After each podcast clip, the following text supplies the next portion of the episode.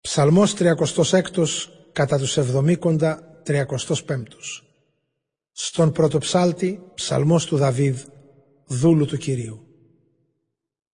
Η παρανομία του ασεβή βαθιά είναι στην καρδιά του. Φόβος Θεού σε εκείνον δεν υπάρχει.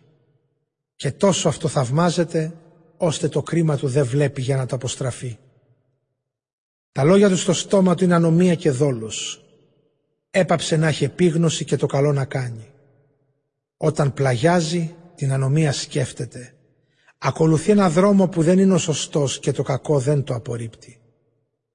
Κύριε, ως τους ουρανούς η αγάπη σου, η αλήθεια σου ως τα σύννεφα. Η δικαιοσύνη σου σαν τα ψηλά βουνά και η δίκαιη κρίση σου σαν άβυσος μεγάλη, ανθρώπους σώζεις Κύριε και ζώα.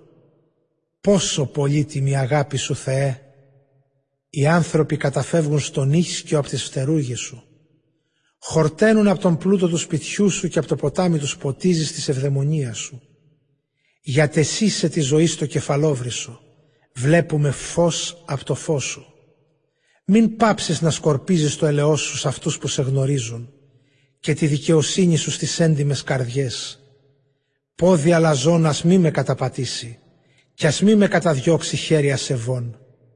Δείτε που πέσαν όσοι στο κακό δουλεύαν, καταγκρεμίστηκαν και δεν μπορούν να σηκωθούν.